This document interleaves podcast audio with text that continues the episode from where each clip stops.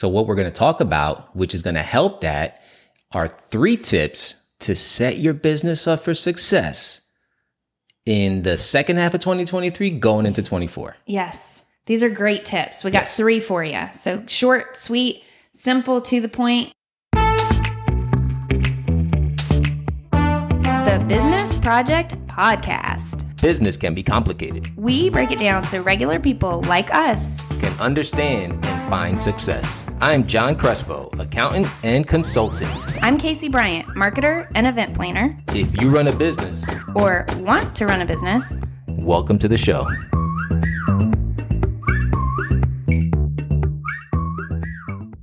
Hey guys, thank you so much for joining us for another episode of the Business Project Podcast.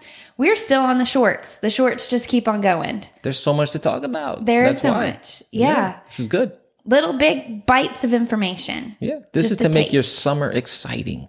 And um, what's the word? Intentional. Yes. Yeah. So we don't, yeah.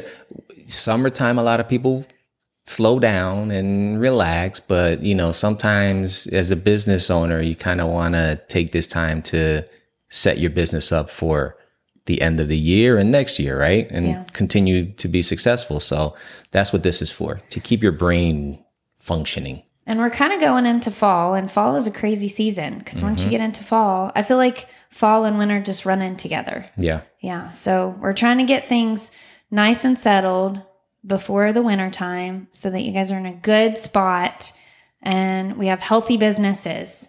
Yes. So, what we're going to talk about, which is going to help that, are three tips to set your business up for success in the second half of 2023 going into 24. Yes. These are great tips. We got Yes. three for you. So short, sweet, simple, to the point. What's the first tip? Focus on the right tasks. This is a hard one, especially as business owners, I think, because we wear so many hats. We're mm-hmm. like, one minute we're doing accounting and then the phone rings and we're doing customer service. And then, oh, an email came in that we have to handle. And then our subscription is up and we have to renew our card and grab our credit card. I feel like sometimes I sit at my desk and I've done 15 things before I even finished one. Yep. And none of it was what you wanted to finish. No. Right? None of it was the main goal of the day. No, no. Which, which brings me to the 80 20 rule. Yes. Like this is so 80 20 rule right here. This is where if you're not focusing on what brings you the best benefit, right? The best bang for your buck, then you need to stop, right? You need to figure out, okay, what is going to give me the biggest return? What do I need to focus on that's going to give me the biggest return? Whether it's a project, internal project, whether it's sales, whatever it is, what that's what do I need to focus on?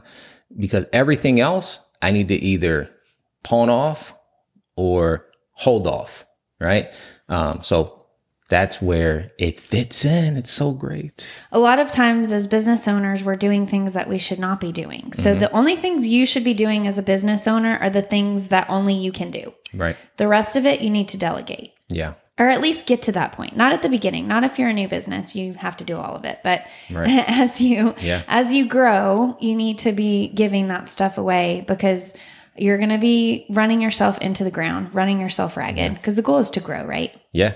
You know, a good way to prepare yourself to be able to delegate because we know everybody wears every hat. Small business owners, we have to wear every hat. Like we get it.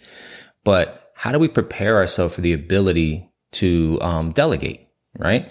We start writing down what we do. So all the mundane stuff that's repetitive, right? You can actually create a process around it. Hmm. Write it down, create your policy and procedure, create a process around it so that then you can just pass that off to somebody. If you hire somebody or you partner with somebody, you can pass that off and they know what to do. Yeah, and we know that it's hard to find good help. That was when we looked at the challenges that businesses are going through. That was at the top of the list. Yep. And so we know that it's hard to find good help. We know that nobody does it as good as you do. I mean, that's just part of the struggles as a business owner. But um, I think part of it is finding people actually finding your weaknesses. What are you not good at doing? And then finding people that can do it better Yeah. and delegating that off to them and creating good systems. We use Trello. Trello is a is a Trello.com. They're not paying us for this. It's Yeah. just a really, really great tool that our team uses. And you can ha- create boards and you can create automations and checklists and things like that. And so that's been a big helpful tool. So you just go to Trello. They also have it free and create a card in your. Trello, you know, Free is good. yeah. We have a hot dog shop and like this is our this is our opening. I turn on the light and then I turn on the grill and then I get the cups out and then like just start documenting those processes. When you run payroll, how does that work? I open my computer, I go to QuickBooks, I hit this button and then I go there. Yep. Um, so as and it, it does take a little bit of time at the beginning, and I think that's why a lot of us don't do it is because it's an inconvenience. It's way quicker if we just do So it true. and get it done with, but not in the long run. And so just start taking some extra time and documenting those processes and finding some people that are better than you at the things that you're not good at. That's right. And you know what? We know it's hard to delegate because, like Casey said, no one does it as good as you because it's your business. No one has the same passion as you because it's your business.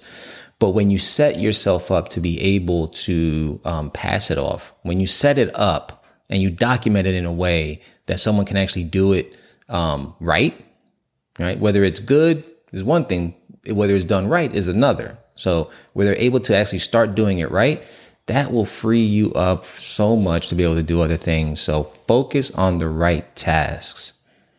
Yes. And if you're not sure what those tasks are, then write down, take, just grab a piece of paper or open up a document on your computer, write down the things that you love doing, write down the things that you hate doing, write down the things that you're good at doing or you're not good at doing.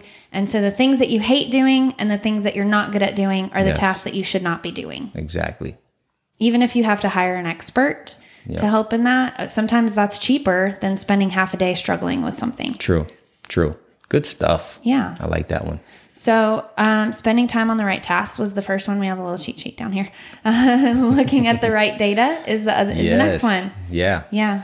uh, I, uh, you know, having the ability to look at the to look at data, right? Number one, and I think that this is where um, I like to push having a good bookkeeping system, right? Because you have um, you have the ability to look at, let's just say, your gross margin.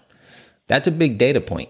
Looking at your gross margin, um, because if your So, what is gross margin gross margin is for your revenue of us that coming in, Dorks like you. Just kidding. this is where I come in to help, right?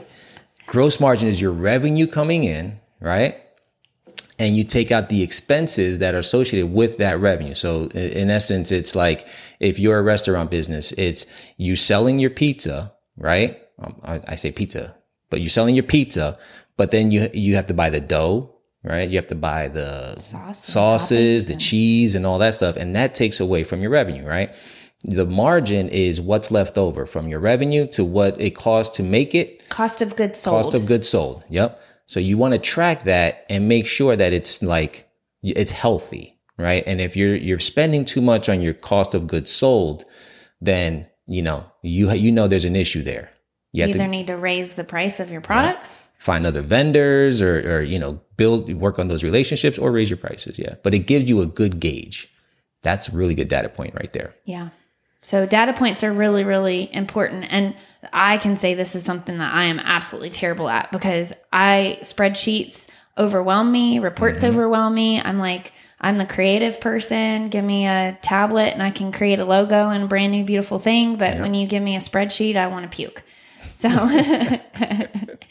So those of you that are like me, it's a necessary part of your of running a business. You have to force yourself to look at the data and meeting with an accountant or a professional is a really good way to um, you know kind of get that process going if you're Yeah. starting or have no idea what you're doing Yeah, yeah, so true. Another good thing to look at trends.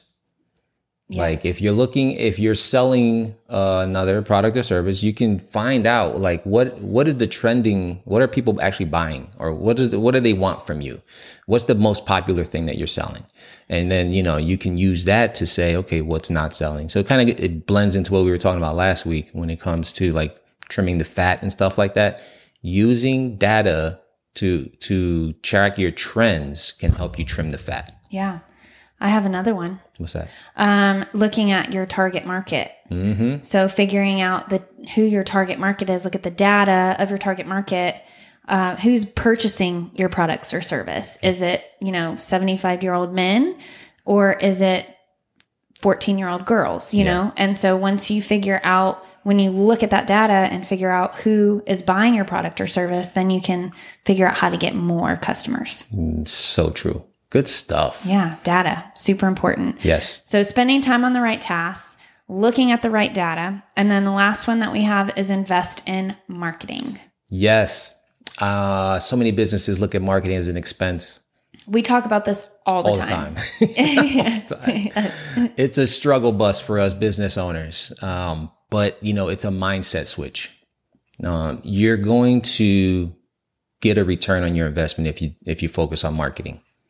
It might take a couple wait. It might take a little while to figure it out because marketing is one of those things that not every marketing you know thing works for every business. And again, knowing your target market. And so this, I think that's one of the reasons businesses don't do it is because they don't know how to do it. They don't know how to get started. That's why you need to partner with the right people. Partner with the right, um, the, a good uh, local business or a business in your area that that does marketing. That you know that it, you know they're good. You need help when it comes to that. We don't know any business owners. I don't know anything about marketing. Like I don't know anything about marketing. That's why I have Casey by my side, you know, because she keeps me straight. She makes sure everything is is um, like the the color scheme and all that stuff that goes into creating your your brand and your stuff, like all that kind of. I don't know. I just know I need help, right? But you have to invest in it because if you don't invest in it, number one, you're not going to build awareness. Yeah. It And- goes into that awareness part. you even look at these big companies like Coca Cola and McDonald's and like these bazillion dollar companies, and they are investing in marketing. So obviously, it's an important thing. And another thing to consider when you're investing in marketing is it changes. The trends mm-hmm. change, different things work. I mean, 10 years ago, marketing looked completely different than today. And even, you know, selling online is not working like it used to. When social media first came out, ads were working and buy this and blah, blah, blah, 50% off. Now people like storytelling. Yeah. They don't want to be sold to. They want they want to be informed and educated and entertained. They don't want to go on and see that you're selling this product at 15% off. They don't care. They just want to hear the story behind the product. Yeah. Where's the connection? Mm-hmm. So if you're not investing in marketing or if you don't have a good partnership with someone that, that can help you with marketing, I say you focus on that. Make that like a, one of your major focuses before the year is over, because that's really what's going to help you navigate this uncertainty of the environment that we're in and also get you really prepared into a successful 24. Yeah. Can I tell a story really quick Yeah. based on marketing? Because I think this is this is something that we hear all the time. And I'm going to pick on a business. I'm not going to say what business, but I mean, I you can insert the name. Like probably once a week, I hear this because one of my companies is we do marketing in a way. Um, but so we we had a business contact us last week, and they're brand new business uh, about to do their grand opening and they wanted marketing. And so we gave them the information on marketing. And she's like, okay, well, I'm going to hold on to this and maybe be able to pay for it later. First, I need to get some people, some customers. Like, okay, do you not have a marketing budget for your brand new business? No, I just need to get some customers 1st and then we can create, then we can spend money on marketing. And I'm like, girl, you got it so backwards. How you going to get customers in your door without doing marketing? It's so crazy to me. So we have to flip. Yes. We have to flip that mindset. Um, marketing budget has to be at the beginning of everything you do. Yes. It has to be part of your plan before you even open your door. Yeah. Like you should be studying how you're going to get people in your door, you know, and then putting, say, okay, it's going to cost this much money to start. So let me make sure I have that, you know? Um, yeah. Invest in marketing. You need it. Yes. We all do. All right. So those are your three tips invest in marketing, looking at the right data, and spending your time on the right things. That's right. Hopefully that was helpful for you. We love to hear from you guys. Feel free to shoot us a comma, a comma, a comment. Please like and subscribe to this podcast. We haven't asked you to do that in a while, but that is so incredibly important. Yes. Give us a review, share with your friends. All of those things make such a big difference. We do this for free Yep. for you guys. And so if if you wouldn't mind doing that, that would be a big help. It would help us reach more people. Yeah. The goal is to help as many small business owners as possible. So the more you can help us, the more we're helping other people. Exactly. All right. Thank you guys. We'll see you next week. Take care.